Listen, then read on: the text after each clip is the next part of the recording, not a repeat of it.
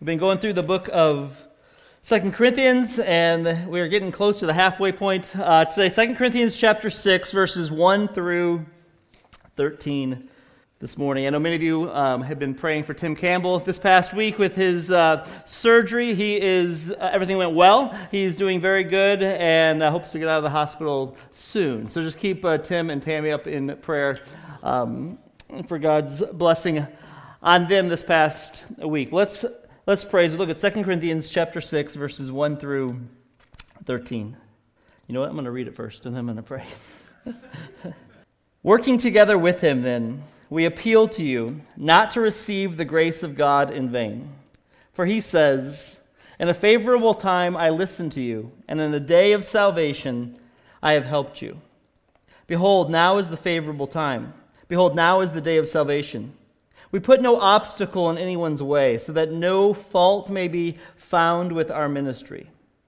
But as servants of God, we commend ourselves in every way by great endurance, in afflictions, hardships, calamities, beatings, imprisonments, riots, labors, sleepless nights, hunger, by purity, knowledge, patience, kindness, the Holy Spirit, genuine love, by truthful speech and the power of God, with the weapons of righteousness for the right hand and for the left. Through honor and dishonor, through slander and praise, we are treated as impostors and yet are true, as unknown and yet well known, as dying and behold we live, as punished and yet not killed, as sorrowful yet always rejoicing, as poor yet making many rich, as having nothing, yet possessing everything. We have spoken freely to you, Corinthians. Our heart is wide open. You are not restricted by us, but you are restricted in your own affections. In turn, I speak as to children. Widen your hearts also." Let's pray. Heavenly Father, Lord, thanks for your word. Lord, thanks for your goodness to us. Thanks for your love for us. Lord, thanks for your help. And Lord, thanks this week for your help with Tim and Tammy and for his surgery and for just guiding uh, all the doctors. And I pray you just give him health and strength. I pray that you'd encourage and just give grace to their family. Lord, I pray that you be with all those this week who are just dealing with physical difficulties. Lord, I pray that you would encourage them, comfort them, heal them. Lord, for those who are struggling emotionally, Lord, help them to get and receive your help and support, and mentally, financially, just all the needs that are represented in any gathering of people, that you would just work in great ways. I pray you'd open up our eyes to your word, that you'd teach us and encourage us this morning. Pray that the words of my mouth and the meditations of our hearts will be acceptable to you. In Jesus' name I pray. Amen. eighteen of them remained. Three years ago, there had been two hundred forty of them had started out with five ships in the early fifteen hundreds, and Ferdinand Magellan took off with his ships across, trying to find a way through, trying to circumvent the world. He did not even make it himself, but they found a way, and three years later, crawling up into Spain, a ship limps in, and eighteen weary, worn-out sailors made it. I mean, how did they endure that? How did they, they li- leave, see their captain get killed in the Philistines, not have fresh food for over one hundred days in a ship back in the fifteen hundreds? How did they endure that, and how did they endure in such weakness? What they had accomplished and what they had to perse- persevere through were, were three things to make it, to go all the way around the world for the first time and to come out and make it. They had to deal constantly with their perspective, what was going to happen to them. They had to deal with expectations of what they thought would happen for them. And they had to remember their purpose of why they were doing it in the first place. And only eighteen of them made it. Those three things are what makes up the Christian life. The life of the Christian is called to deal with those three things: perspective, expectations, and purpose. And as a matter of fact, this is what Paul just got done saying to this church that was struggling. In all of chapter five, he spent the whole last chapter saying, have a perspective that this life does not last forever. There is a future life coming for. Your perspective is not this. You are not citizens particularly of here. You are citizens of heaven first. And he said, remember, your bodies are going to fade away. This, this tent of your body is going to be folded up and tossed away, and you're going to get a new body. Keep their perspective. Keep the right perspective. And then he said, watch out for expectations. These people, this church that he had started, they were confused by him. They didn't understand him. They didn't think he really was the prophet. People had come in and started lies about him. And even in chapter five, he was saying to them, listen, I am who I say I am. And he had to defend himself for people who had expectations of him that he failed to meet. And so he dealt with expectations. Then he closed it with, keep the remembering your purpose. The purpose of being in Christ is to not live for yourself, but to live for him who died for you, so that others can be reconciled to God. You need to have the right perspective. You need to be heavenly minded so that you can be some earthly good. You need to have a right understanding of unmet expectations. And you need to have the right purpose for your motivation, which is we are ambassadors for Christ, so that people can be reconciled to God. This is this is what they needed in the fifteen hundreds to make it around the world. This is what Christians need now. We, we need some pep, perspective, an understanding of expectations and purpose. People are struggling in every walk of life right now. Wherever you look, th- th- that's all you hear. The, the, the course of life for people is just struggle. People are losing their pep. I mean, there, there's Christians are dealing with spiritual boredom. They're talking about spiritual blah. They feel like the silencing from God. I don't hear him. This is, there's a big cultural shift moving. You feel this. These are the conversations I have with people on a regular basis. I don't know what's going on, Paul. I just feel bored spiritually. I, I feel dull. I feel blah. I don't feel like God's with me. I don't feel like God's speaking right now. I just don't, I don't, I don't feel it. And I watch the news, and there's all these landmark cultural shifts taking place in our culture, and it's causing Christians, and it's causing people to lose their, their pep, lose their perspective, have unmet expectations and wrong evaluation of expectations, and forget their purpose. And so Paul in chapter six, he addresses this directly, not by c- commending himself or condemning people, but he says, this is how you endure.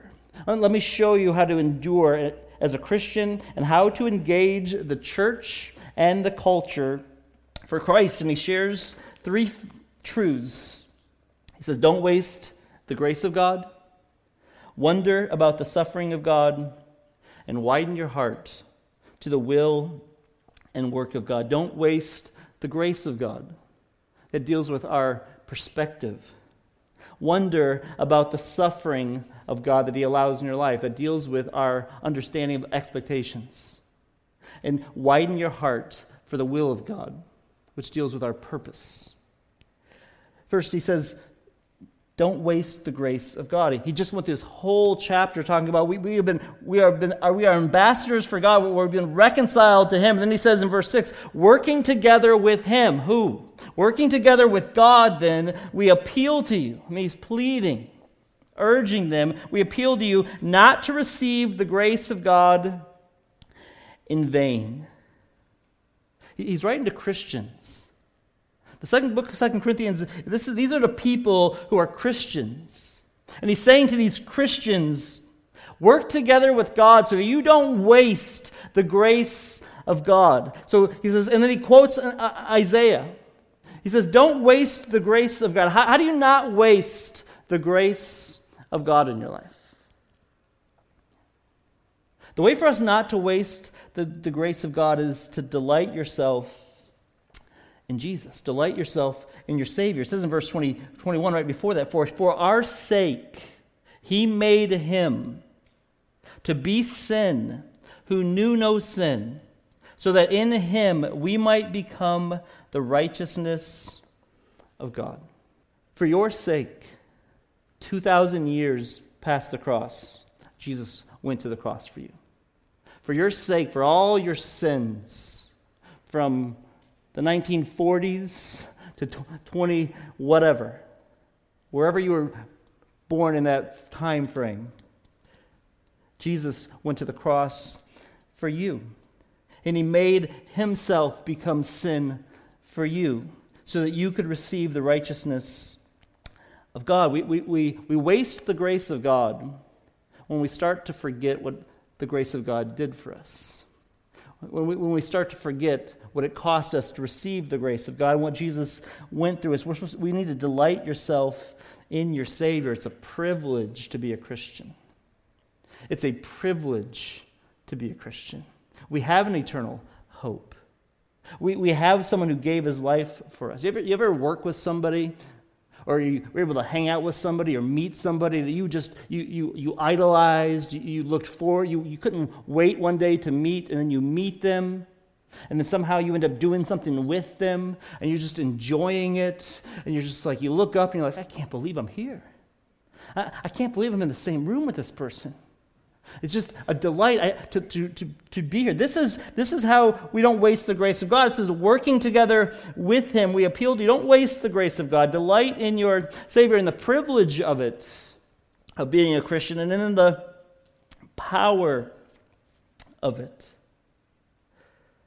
Because we need this purpose and perspective, we need to delight in God, because things are changing. Purposes and perspectives and expectations do change. I, I put an article that Alistair Begg put, wrote uh, in the preparing for the gathering yesterday for Christians in exile, and what that and it's going to be okay.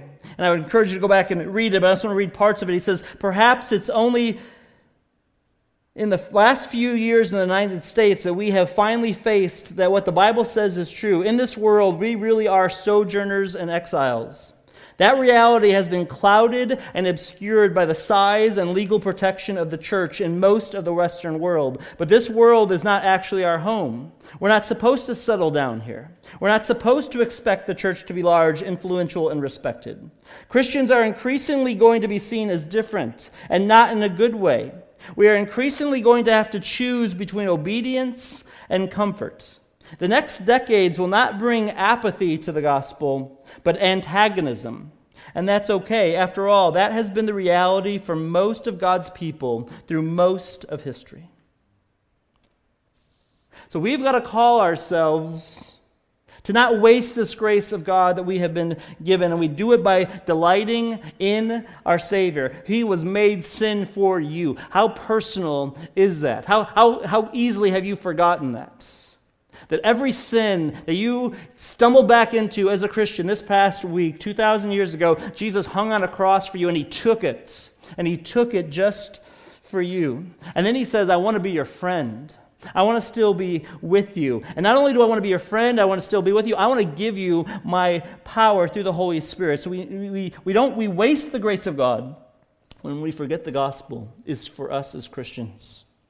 We need and enjoy the privilege of being a Christian, and we have access to this unbelievable power through the Holy Spirit. But then he says, the other way we waste the grace of God is, is in our delayed obedience. He, he quotes Isaiah. He says, in a favorable time I listened to you. In a day of salvation I have helped you. Behold, now is the favorable time. Behold, now is the day of salvation. He pulled back, Paul wrote and said, hey, don't waste the grace of God. Don't wait for the next, for the moment to, to really get on, excited for God. He goes, now is the time. And he quoted back in Isaiah when he said, there, there was coming a time of favor.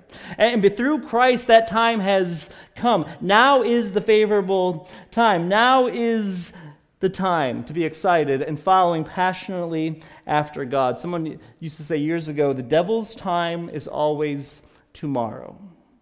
But God's time is today. If you look at a clock and ask God time, ask God what time it was, and he was to look at a clock, he would say, now. Now is the time. Now is the favorable day. Behold, now is the day of salvation. Now is the time to drop the sin. Now is the time to say, God, I don't want to keep going this direction. Now is the time to start developing your, your faith. Behold, now is the favorable time. Nothing else is going to come up. There's, there's nothing, we're not waiting for anything else. This is it. This is the time for us. This is the time for us to be excited and pursuing after God. We're not waiting until everybody else texts in to see if they're all joining in before we commit to it. God says, now is the time to, to say, I'm committed. I, I'm, I'm coming in. Behold, now is the favorable time. Now is the day of salvation. Because here's the problem. We are not always equally receptive to the Holy Spirit's working in our lives. There's been times when the Holy Spirit has prodded you about something, and he says, now is the time. Now is the time to go make it right. Now is the time to take that step. Now is the time to move. And you said, I'll do it tomorrow. I don't feel it right now. I'll wait. And the knocking got a little quieter. And you know you don't hear that anymore. And the moment's passed. And what God had called you to, you disobeyed. We're not always receptive as much to the Holy Spirit's calling. Things change. But we need to remember what Psalm sixty-eight nineteen says, "Blessed be the Lord who daily bears us up. God is our salvation." If the Holy Spirit is prodding you and calling you, now is the time to respond to it. Now is the time. We're not always receptive. A number of years ago, there was a P B S special about poverty in Appalachia down in Kentucky and eastern Tennessee. It was on Wednesday nights, so we'd come to church. We would do our... It was back in... Youth, I was a youth pastor. We'd, we'd talk to everybody, and we'd run home. Teresa and I would watch this. We got addicted to this thing, watching these poor kids in so, the southern part of Appalachia struggling through and just how they were going to make it through life. And we'd sit there, and then we watched it for week after week after week. And they followed this young boy all the way through, had struggle after struggle after struggle, and, and he was going to make it. He was going to make it, and he had this big test coming up, and they left you on the cliffhanger the night, the, the week before, and we're like, yes, he's going to take that pass, he's going to take that test, he's going to make it, he's going to be able to go off to college. I mean, I was personally invested and excited about watching him succeed, and I, had, I was all looking forward to that next week. The next episode comes up. They, they, they show the scene, they show the backstory, and all of a sudden they show this huge storm that comes in. And they showed the teacher in the classroom. And they had the silent music playing. And they look at his desk, and he's not sitting there. A, a huge storm had come in, knocked his trailer part off, his, off its blocks. And he had to spend the day working on his trailer. He missed his class. He, he couldn't take it again. He ended up dropping out of school. Now is the day. Now is the time. When the Holy Spirit speaks, we waste the grace of God by not responding in the moment that it asks us to. And then second, Paul says, wonder. Wonder about the suffering that God allows. I mean, if you look at this list, there's like twenty-eight things that he lists as sufferings, as, as difficulties about his ministry and serving God and the struggle that it's been through. And you could look at that and say, well, that's that, that that's the Apostle Paul. He was super spiritual, so that's why he was able to endure it. Or you would say, that's nothing. He doesn't know anything about my life. If he understood the situations I've been through. Paul didn't make this list of struggles. He didn't write this list for us so that he would sound impressive. He, he didn't write this as a condemning tone. That's not how he's writing this. He, he's writing this list of struggles that he's been through. He's, he's sharing this list to show the surpassing power of God that's available to the people of God while they are living under a broken and difficult world filled with unmet expectations. Jesus said, in this world you will have trouble. And we don't like trouble. Our reaction to trouble is to what? To run away. John Stott, who was one of the great scholars, theologians, and he would have been one hundred years old this past week, when he, he was in all kinds of just ministry struggles, standing up for the truth. We, we, we, we, we have a great debt to owe to John Stott and his fight for the truth in his lifetime. But he even said this, it was said this about him in his biography. When it came to trouble, he said this, well, the first temptation to which I'm more exposed, I think, is to run away. Not to give in, but to, what is the word? To leave. I sometimes say my favorite text is from Psalm fifty-five, oh, for the wings of a dove, that I may flee away and be at rest. So I found this constant controversy, this constant battling for the truth, very wearying. And that's how we experience things. We, we, we find this constant battle for life very wearying. We have all these expectations, the way we think things should go. They don't meet those expectations. And so what do we do with them? And so Paul lists all these struggles that we have. He, he lists them all here, these beatings, imprisonments. He's He's got twenty-eight things. He's got he lists them in, in the first half is th- groups of three. The whole point of this is endurance. He says, but as servants of God, we commend ourselves in every way by great endurance. And then by great endurance, he lists all the ways that he has been helped by God, all the struggles that he has given through. The, the, the theme is endurance. You're going to go through struggles. You're going to have difficulties. The question is, wonder about them. Why does God allow them in you in such a way that you have a right perspective on your expectations? He says, what do you expect? He says, this is what we should expect. He goes, in every way, by great endurance, afflictions, hardships, calamities. You should expect the pressures of life that pack in on all of us. That life is filled with disappointments. That, you, that, that there is a burden and a mundaneness of getting up to work tomorrow and going to work. Of figuring out what you're going to eat. To try to feed your kids. There's just this burden that everybody is dealing with. There's these these anxieties, pressures. There's where everybody just feels pressed in is what it means. There's there's there's there's a way. There's no way out. It feels like this claustrophobia that you just can't escape. That this is your life. That this is what you're. You, this is what it's going to be. He says this is what we all feel. He he, he felt this. And then in through that, the spiritual claustrophobia that God allows in all of our situations. So expect that. And then he says, expect persecutions that, that Christians deal with. He says, we had afflictions, hardships, calamities. Then there's beatings, imprisonments, riots, labor, sleep. Riot. This was his life. Numerous times he dealt with this. You say, well, I, we're not, we don't experience that right, right now.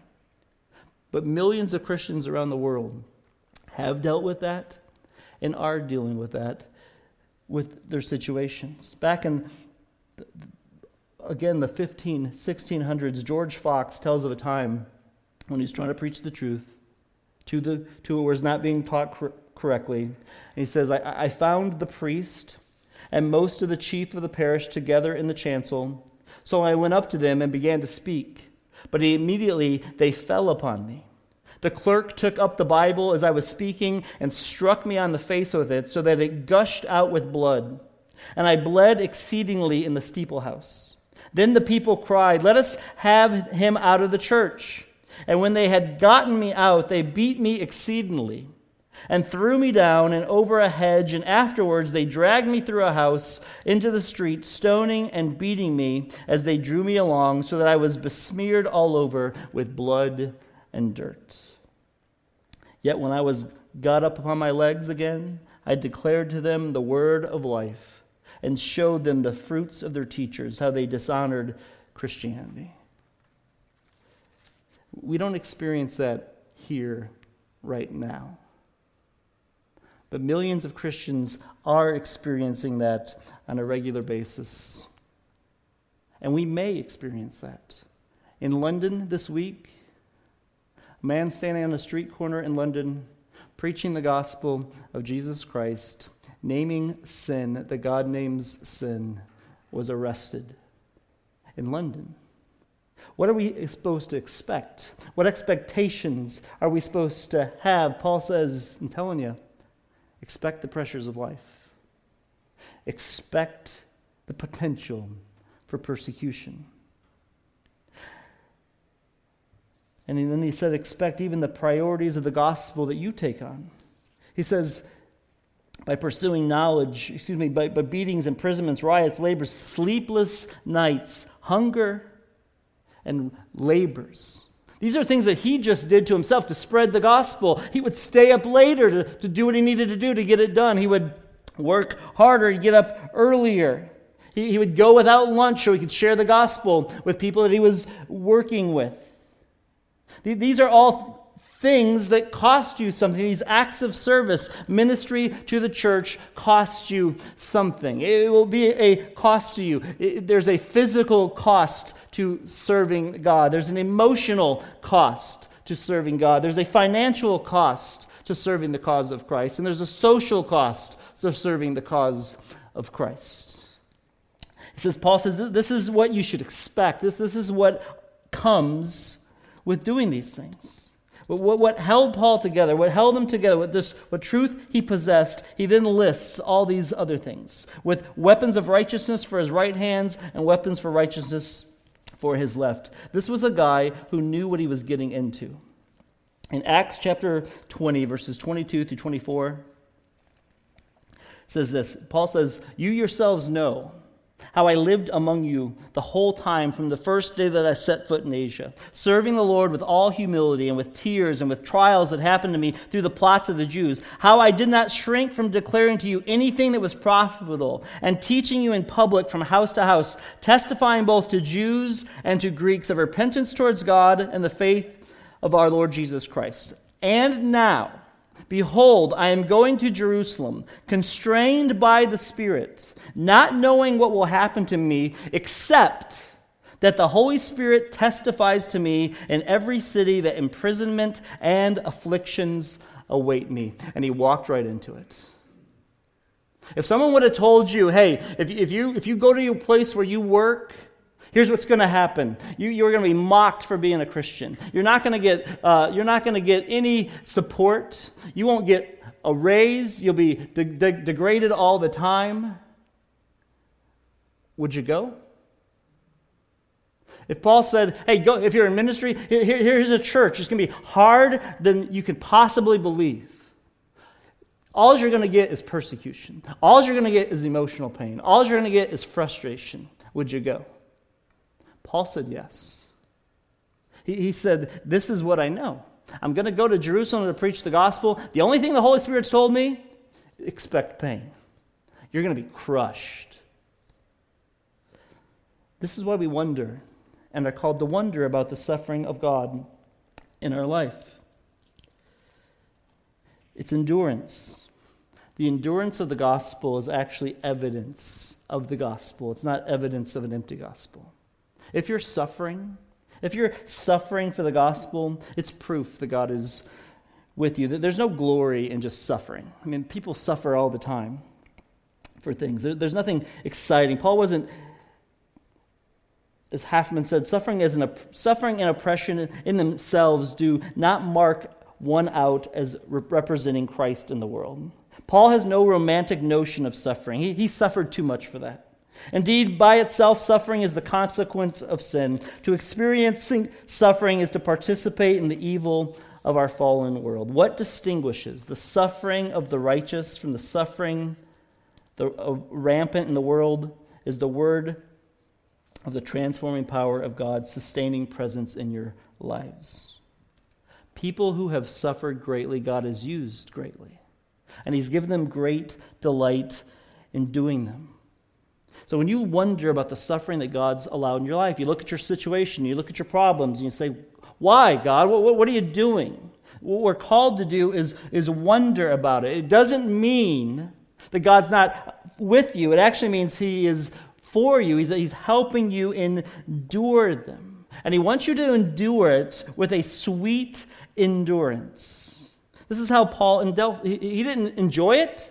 He didn't look for it. It just came, and he endured it with a sweet endurance. Here's what having a right understanding of your unmet expectations will do for you.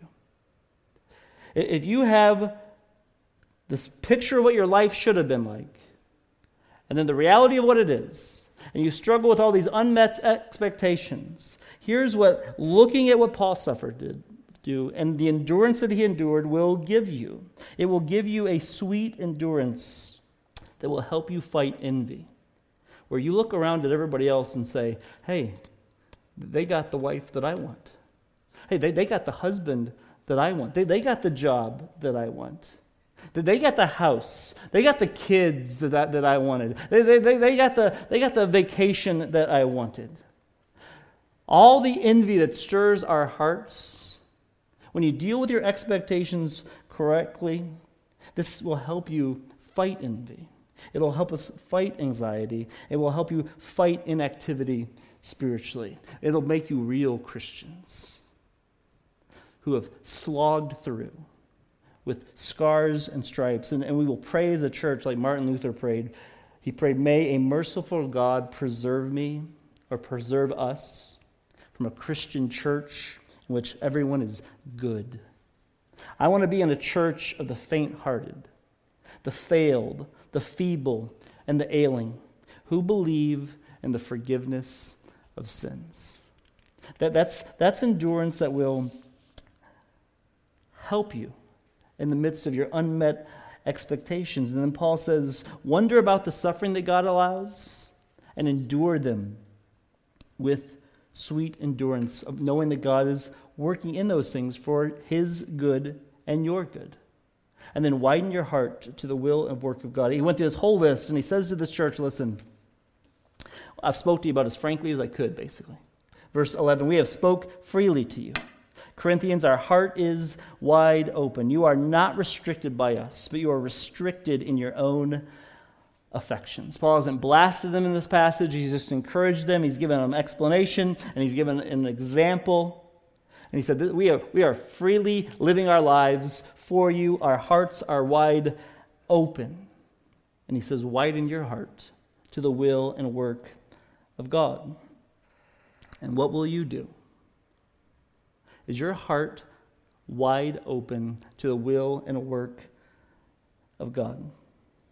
What will determine if your heart is wide open to the will and work of God is your understanding of Jesus Christ and his body, the church, and how you see it as either a service station or a serving station.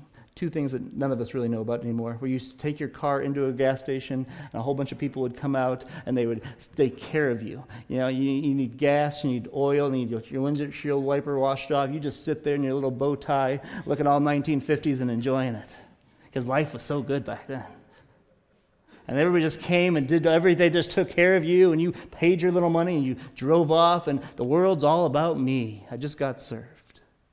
Or a service station where everything's there for you to take and go share with other people and serve other people and help other people and encourage other people. And you come back to the service station to find what you need, to go back out, to share it with your friends at work, to share it with your neighbors, to say, here's the gospel, here's what I found, here's what you need. And you come to church and you say, oh, no one is talking about me today. No, I'm going to go find out who suffered this week. Did you suffer? Here, here's what Jesus showed me this week. Let me encourage you with this. That's widening up your hearts. That's working together with him. Hebrews twelve three says, this is, this is why we can do this. Because we work together with him. Consider him, Jesus, who endured from sinners such hostility against himself. It was like personal. Consider him who endured from sinners such hostility against himself, so that we may not grow weary or faint-hearted in your struggle against sin. You have not yet resisted to the point of blood, where you say, I'm tired of using, using the serving station. I want to be, have someone come service and be about me. Hebrews three says, look at Jesus with all the hostility on him, and then look at your situation. Are you, are you getting beat physically? Is what you're going through causing you to drop blood on the ground everywhere because of your struggle? Working together with him. And he, he says in First Peter chapter two, verses twenty-one through twenty-five, "For to this you have been called, because Christ also suffered for you, leaving you an example, so that you might follow in his steps.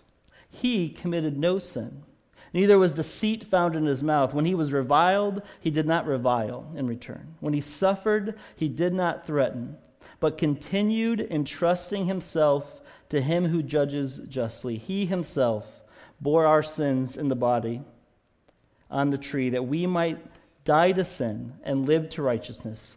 By his wounds you have been healed. For you were straying like sheep, but have now returned to the shepherd and overseers of your soul." Perspective, expectations, purposes are always on the line for us as Christians. It's the pep of our life of faith. When we get any one of those things wrong, we will we will be on a wrong, heading to the ditch. But don't waste the grace of God.